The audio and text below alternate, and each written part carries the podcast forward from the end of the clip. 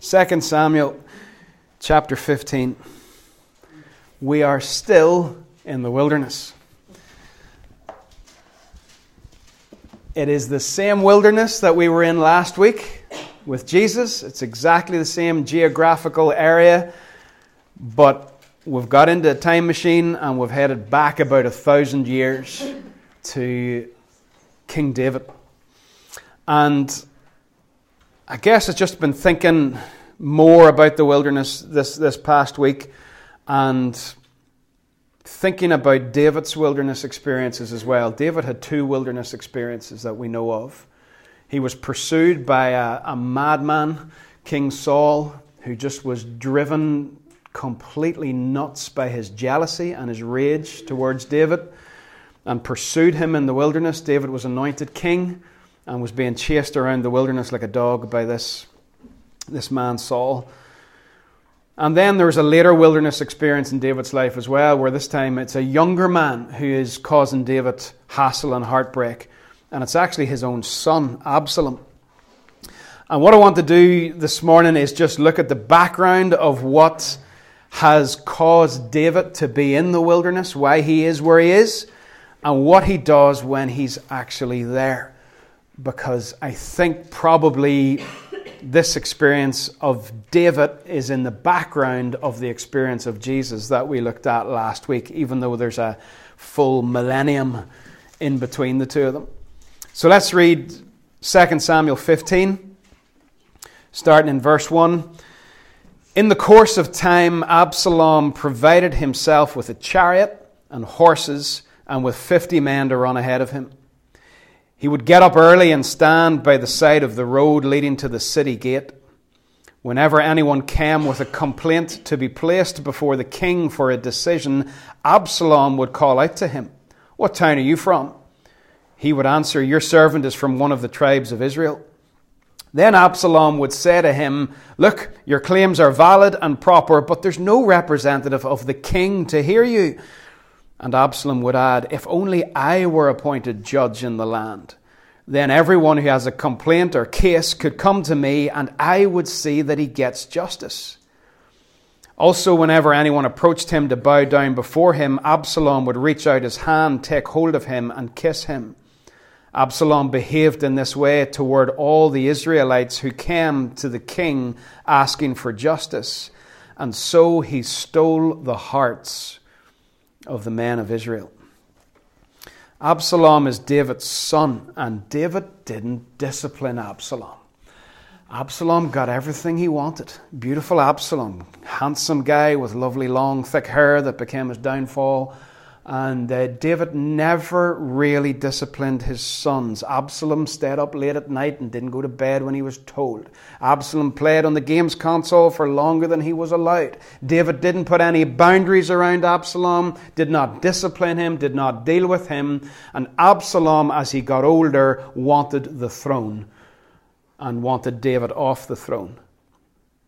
And, I, and, as we're just going to quickly fly over 2 Samuel 15 and 16 and pick out half a dozen verses to let you see what is going on in David's life whenever he goes into the wilderness. Absalom, if you read there at the end of verse 6, it says he stole the hearts of the people of Israel. The people of Israel were loyal to King David. They were his people. He had fought for them. He had established a throne for them. He had established Jerusalem for them. And Absalom steals their hearts. We sometimes use that phrase, you know, stealing somebody's heart in like a romantic way. You know, somebody stole my heart. There's nothing romantic about this. This is just pure wickedness where you worm your way into somebody's life and you start to draw their affections away from someone else towards yourself. It is pure evil. And Absalom's a master at it. When somebody came, in those verses that we read, when somebody came and they wanted to have uh, an issue brought before the king or before some of the king's courtiers to get judgment and to get, get something sorted out, Absalom would come up to them and he would sweet talk them. And you know, he would say, You know, there's nobody here from the king's court. There's no one here to help you. If only I was the king. Here's what I would do. If I was in charge, I would do, and we would sort your problem out and everything would be grand. He's an absolute wretch. He's just a worm wriggling his way into people's hearts and pulling them away from God's anointed king towards himself. A few verses later, in, in verse 12, we read about uh, Ahithophel. And it says that Ahithophel was David's counselor, close friend, advisor, someone that David went to in times of trouble and said, Ahithophel, what, what do I do here? This is going on. And, and, and Ahithophel knew David's heart. And David had no doubt shared a lot of his inner, inmost secrets with Ahithophel. But Absalom is a real twister. And Absalom calls or sends for Ahithophel, David's counselor, to come from Gilo, his hometown. And so the conspiracy gained strength, and Absalom's following kept on increasing. So not only is Absalom trying to, to get the, the, the, the people of the land to direct their affections towards him, he also goes to one of David's closest friends. Says, Why don't you come and join me? Why don't you come and help me?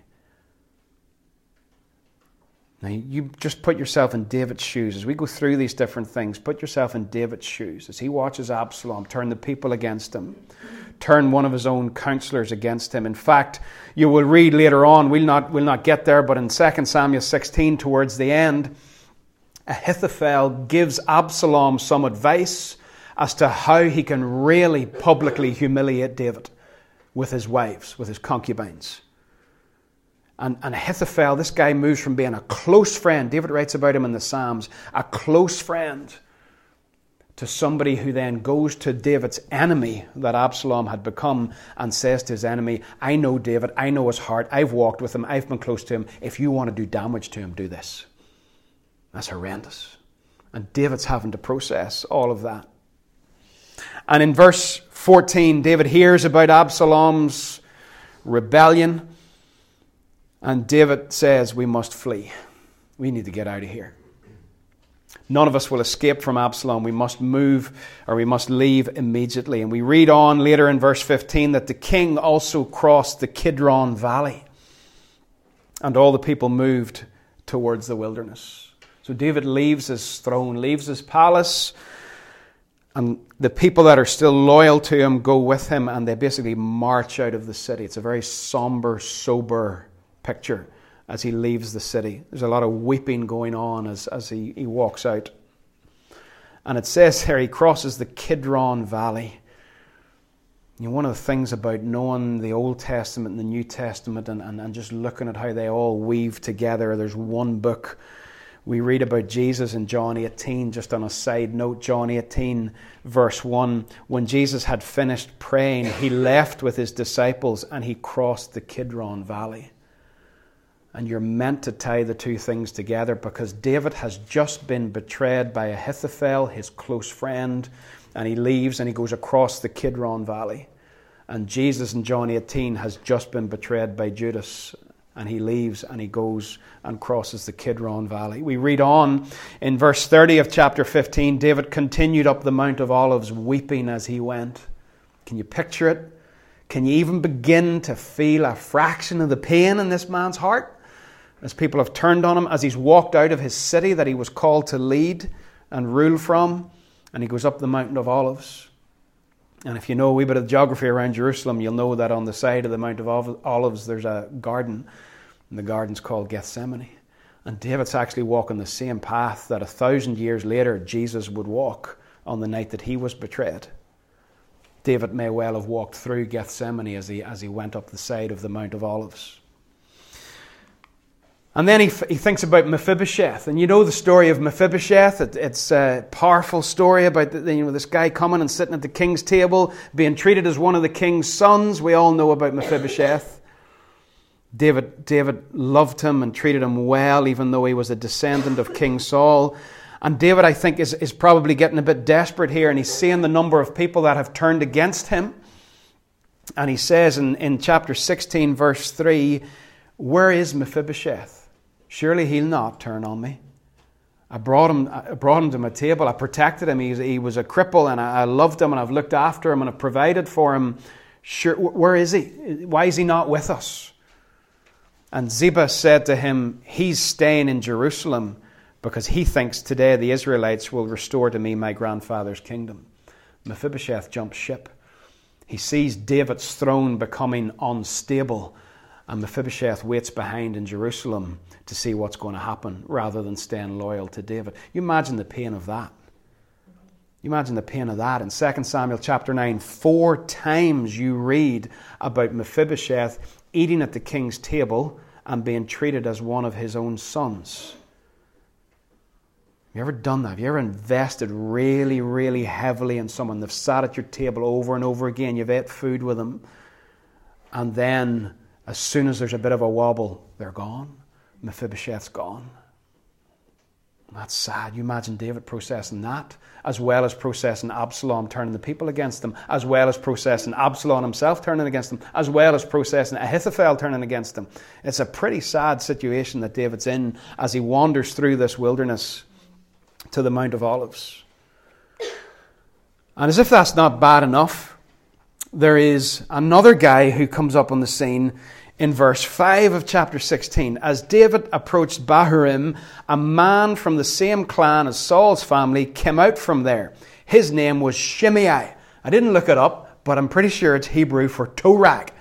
You know, this is an absolute rat scumbag of a character. He's a real, he just comes out and it says in verse 5 and the start of chapter, verse 6, he says, he cursed as he came out and he pelted David and all the king's officials with stones. Just a whole slabbering match from Shimei. You add that to the list of stuff that's going on, you've got this, this absolute nut coming along and just chucking, literally throwing stones and dirt at them consumed with hatred. And in, in, the, in the next verse, or a couple of verses later, Abishai comes to David. Again, picture the scene. David's there. He's flanked by military guys, and one of them comes up to him and says, Listen, do you see that fellow over there? Would you like me to go and remove his head? And David says, No. No, that's not how we do things. And I can imagine Abishai saying to David, No, hang on. I do remember you took somebody's head off one time. Big fella from Philistia, I believe, yeah? But there's a difference here, and this is important. Goliath was defying God and defying the armies and the people of God. Shimei is just slabbering at David, and David just says, just leave it, leave it. Okay, this is a different thing here. Leave it. It'll burn out. God will deal with it. You don't need to go and do anything. And in verse 13, David and his men continued along the road while Shimei was going along the hillside opposite him. Picture it. Laugh if you want, because I think it's funny.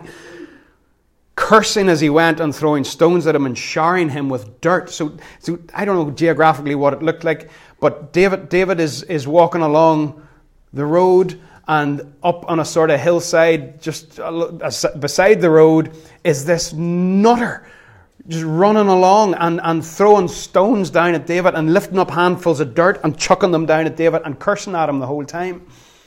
Have you got a Shimei in your life? Have you got someone who just stands at a distance and chucks stones at you? Yeah, throws dirt at you.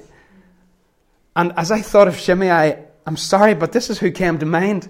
Now, some of you will recognize this lady from a TV show. If you don't, Nigel will tell you afterwards who it is. But this is a this is just a woman who is so consumed with hatred that she can't actually stand still. And she's got two shopping bags in her hand, and she's just and the bags are going everywhere, and she's shouting and giving. She's just filled with rage. That's what comes to mind when I think of Shimei. I just picture this wee guy bouncing with rage as he walks along beside David. It's almost laughable. He, he can't actually hardly walk, that he's just so filled with hatred. That's what we've got. Cursing, throwing stones, and showering him with dirt. And then, verse 14 of chapter 16 the king and all the people with him arrived at their destination exhausted. Anybody exhausted? They're in the wilderness. And I think, have you ever been in a situation and you feel this is almost, you know, the way you hear people talk about a perfect storm? and you've just got so much going on. He's had to leave the city where he worships God. He's had to leave the temple, leave the ark, leave the symbols of God's presence behind. Ahithophel, his closest trusted counselor, has turned on him. Mephibosheth, who ate at his table, has turned on him. He is suffering the pain of being away from the temple, the pain of seeing his son rebel against him, the pain of his friends turning on him, and this muppet Shimei bouncing along the road beside him, chucking dirt at him and cursing. Everywhere David looks, something is going wrong. Everywhere. Have you ever been there? Where it just looks every direction you look, there is something going wrong. He is exhausted, he is betrayed, he is abandoned, he is being cursed. Do you ever, have you ever felt like that? And it is wearying. The king and all the people with him arrived at their destination exhausted, just worn out. Physically, yes, from the journey, but emotionally, spiritually, mentally pounded by what they've been through. And there he refreshed himself. You ever felt under pressure and, and just things keep on coming at you? And again, sorry for the slightly comical nature of what came to my mind whenever I thought about being under pressure. I don't often quote Star Wars because I'm 42 and I've grown out of it, which most 42 year olds should have. Um, but there's a scene in, in, the, in the very first movie from the blessed year 1977 where uh, three of the characters, and uh, well, four of them if you include the big hairy fella, uh, have all slid down a, a chute and they're in what's called a garbage masher. So they're in amidst all of this rubbish and junk, and that's not a good place to be. That's bad. And then they realize there's a creature in it as well that's sort of swimming around in amidst all of the garbage and water and stuff that's in there. There's some sort of weird snake like monster, and that adds to their problems. And then things get worse whenever the walls start to actually move in to crush all the garbage and crush them as well. Have you ever felt that there's just one thing after another going wrong? It's bad enough to be where you are, but then something else appears, and then something else happens, and you, then a letter comes, and then a phone call, and then a text, and then a. And it just seems to keep on coming and coming and coming. Exhausted, under pressure. You don't need to nod or raise your hand, but I'm pretty sure you know what I'm talking about. You know what I'm talking about. Under pressure. Finances, relationships, jobs, health, everywhere you look, something is going wrong. But you know, pressure can be a good thing because pressure pressure will expose our hearts. I want to tell you that that is just a simple fact. Pressure reveals what's in the heart. Pressure reveals what's in the heart, it reveals our priorities. And what does David do? Because we read back there in, in verse 14, they're exhausted and he refreshed himself. And that's the point where you just stop and you think, David, what did you do? What did you do? you know, it's like that verse in 1 Samuel 30, verse 6, where we read about David strengthening himself, encouraging himself in the Lord. And you're just like, what did you do, David? Tell me what you did three steps so that I can do it. What did you do? Well, on this occasion, this is what David did. He wrote a song. In the wilderness, he wrote a song and he began to sing. And I want to just take the, the last sort of portion of this morning's message and, and just walk through this song that he sings. Because I think this, for some of you, for everyone who's, who's in a wilderness. You know, this could be a good song to just lay hold of for a few days or a few weeks or whatever it takes and just look at David's posture as he writes this. Psalm 63 starts off with the, the superscription, a psalm of David when he was in the desert of Judah. Sometimes we have to guess when David wrote the Psalms, and sometimes he tells us, and on this occasion he tells us. And I believe that this ties right in with 2 Samuel 16 14. Exhausted from all of those things that I have drawn out for you. And he goes and refreshes himself. And I think this is it. This is it. You, God, are my God. Earnestly I seek you, I thirst for you. My whole being longs for you in a dry and parched land where there is no water. My God. You, God, are my God. That is not the language of possession, the language of you belong to me type, you know. It's the language of covenant. Because in the Old Testament, something you will read the prophets saying again and again as they speak on behalf of God, the phrase comes out, I will be their God and they will be my people.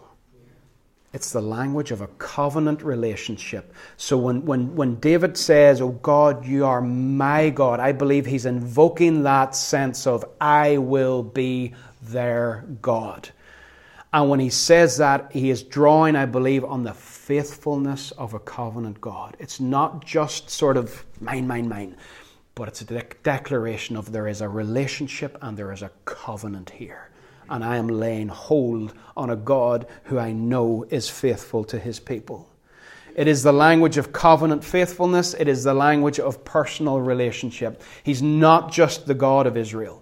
He's not just the God of Abraham, Isaac, and Jacob. He's not the God of, of, uh, of my father Jesse. He's not the God of my ancestors. He's my God as well. I have a personal connection with Him. I'm not just laying hold on a God that I don't actually walk with or know. He is my God. He says, early or earnestly I seek you. Earnestly is probably a better translation for all of you who are not morning people. Do not feel guilty by the word early. The word early is not about time, it's about priority. It's about priority. So I would encourage you, if you're fit to get up in the morning and seek God, it's a tremendous habit to get into. You should try it. But if you're a person who finds it easier to seek God in the evening, that's fine what this word talks about is priority. He is my first and highest priority, regardless of what time of day it's actually taking place at. Earnestly, first priority, I seek Him diligently. My soul thirsts. I thirst for you. My whole being longs for you. David is looking at this desert, and the desert of Judah is a particularly barren place geographically no water, very little vegetation. Everything is dry. And David uses the, the, the, circumstances around him to describe the thirst of his own soul. Have you ever been really, really, really, really, really thirsty? you know, you ever read eh, those articles in the newspaper where they tell you you should be drinking four liters of water a day or something like that? And you look at it and think, I couldn't possibly consume that amount of water. But then on maybe a sunny summer day and you're out doing some work about the garden, you're cutting hedges, you're cutting grass, and you're doing a few things, and you're just guzzling pint after pint of water going down into you because you're dry and you're thirsty, and you're parched. And David says, My soul is parched. I need God.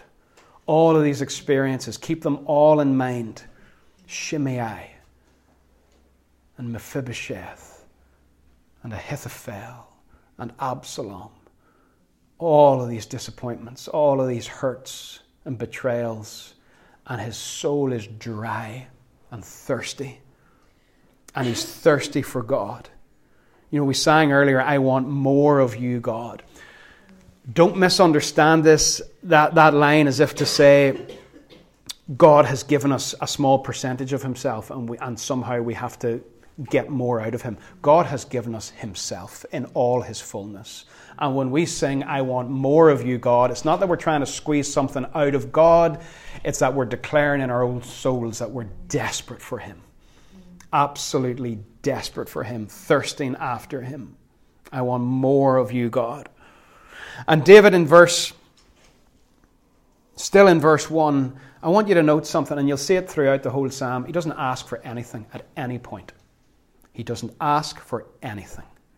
He doesn't ask to have his throne back. He doesn't ask that his traitor friends who have betrayed him would get seriously ill all of, us, all of a sudden. He doesn't ask that Shimei, as he bounces and chucks stones, will slip and fall off a cliff. He doesn't ask for any of those things. He just wants God.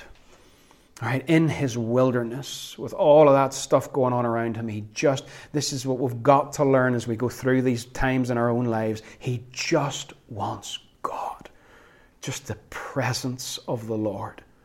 He says in verse 2, I've seen you in the sanctuary. I've beheld your power and your glory. In other words, I've, I've, when I've been in Jerusalem, when I've been in that place of worship, I've seen you, I've experienced you. But God, can you come here? Can you be here in this wilderness as well? Sometimes it's, it's easy to encounter God when we're together and when we're worshiping and praising Him together.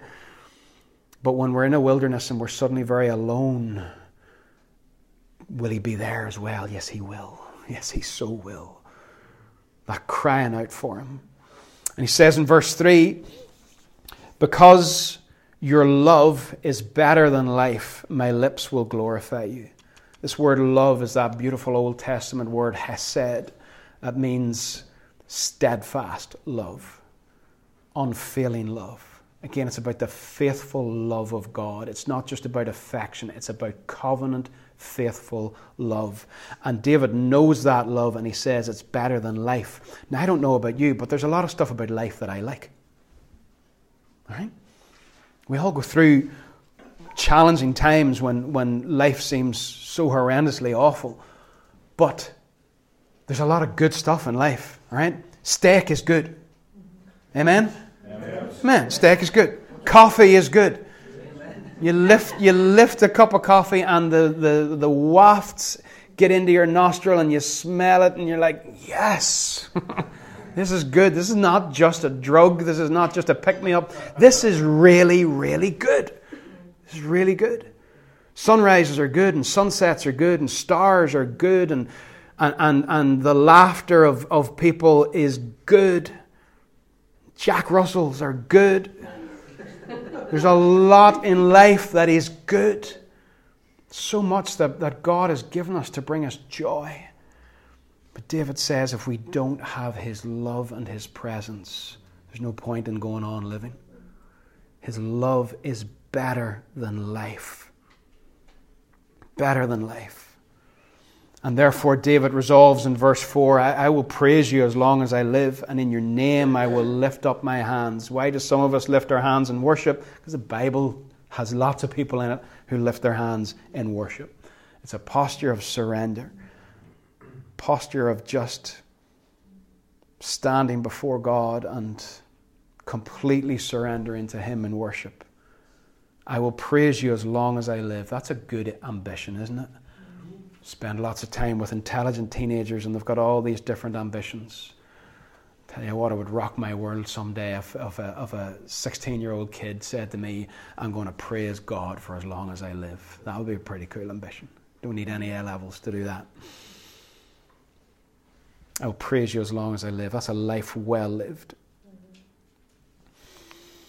And in verse 5, he says, I will be satisfied the person who positions themselves the way David does to earnestly thirst and seek after the presence of God will be satisfied, as with the richest of foods. With singing lips, or probably a better translation would be with joyful lips, I will praise you. Those who seek God and make God a priority are a satisfied people. No matter what's going on around, there is a, there is a deep contentment in the midst of it all and there is a joy marked a lot of the time by singing. So how did David actually get here? How those first five verses? How did he? How does he get to that place? Some of you might look at that and say, "I can't do that." You know, I'm just, I'm so tormented, and, and I can't position myself the way David did. I want you to see that in verse six, David says, "On my bed, I remember you. I think of you through the watches of the night." David doesn't count sheep. David reflects on the goodness and the faithfulness of God. David goes back to all of the times that God has come through and chooses to meditate on those things. That drives him back to his knees in the presence of God, just the faithfulness of God. Do we have a track record with God? If you're young in your faith and you don't have a track record with God yet, then this is the track record that you can put yourself into because this is our ancestry and this is our history and this is our God.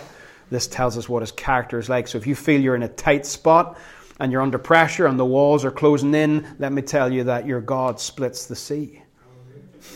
He splits the sea. You might never have seen a sea split, but you're following a God whose character is to split seas and create a way where there is no way. David has a track record and he, he recounts the faithfulness and the goodness of God. And he knows that because God has helped him in the past, he's going to sing in the wilderness. He's going to sing under the shadow of God's wings. Shimei is chucking the stones, but God's wings are over David. And then verse 8, which in the King James Version is beautiful. And I'm not, you know, a, a, I find the King James Version sometimes difficult, slightly difficult to read. But it's beautiful. My soul follows hard after thee. That's amazing. That's discipleship in a phrase. My soul follows hard after thee, or I will cling to you, is what it says here. I will cling to you. Your right hand upholds me. Do you know what? My, I think nothing would give me more joy than to know that every single one of you follows hard after him. That's the greatest desire to have a group of people who follow hard after God. Just God pursuing people. And I love the, the, the, two parts of this verse. I will, I cling to you. My soul follows hard, hard after you. My soul cleaves to you. Whatever way you want to put it, there's a sense of David reaching out to grab hold of God. You ever been in a, in a, in a position almost you're feeling like life is just in free fall and you're just, you know, just reaching out, trying to grab God. But when, as David reaches out and tries to lay hold on God, he finds your right hand upholds me. I'm reaching out for you, but you've already got me. My scrabbling, scratching fingertips just trying to get a hold, but then I realize there's a massive, mighty right hand holding me the whole time. I cling to you. Your right hand upholds me. And with that thought, David's prayer is over. The psalm's not over, but David gets up. So, for those first eight verses, I can picture David on his face before God. I advise you sometimes to try when you're in the wilderness to not just stand and not just kneel, but literally get down on the floor on your face. and just put yourself at the, at the mercy of God, on your, physically on your face. And I believe David has been in that posture as he's reflected on this. I don't know how he wrote the Psalms, you know, where he wrote them, or whether he just sang them and memorized them as he sang them. But after eight verses of this, I can see him getting up off the, off the floor, off the ground, just pushing himself up, rising. And he's encountered God. He's been in the presence of God. And he comes out without a hint of fear. He sees clearly with utter confidence in God regarding the outcome. He has drank from the well of living water that Jesus, a thousand years later, would offer to a Samaritan woman in John 4. His thirst has been quenched. And David suddenly now gets a God perspective in verse 9. Those who want to kill me will be destroyed.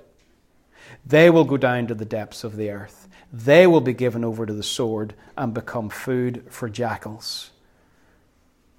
After he's been in the presence of God, he doesn't come out saying, I'm going to go sharpen my sword and clean Shimei and Absalom off the face of the earth. He comes away from the presence of God and he, he, the whole thing has been handed over. Lord, you deal with it. Vengeance is yours, vindication is yours. You deal with it, Lord. He's got a perspective of what's going to happen to his enemies. To be food for jackals was about the most undignified way to die because jackals apparently are the last scavengers to show up. When there's a carcass being devoured by wild animals, the jackals come last after everything else has had its fill. So, so this, David is saying, my enemies, their end is going to be completely undignified. I'm going to leave it to God. He can deal with it. I'm not going to deal with it. And verse 11, the last verse of the psalm, he says at the end of the verse that liars will be silenced.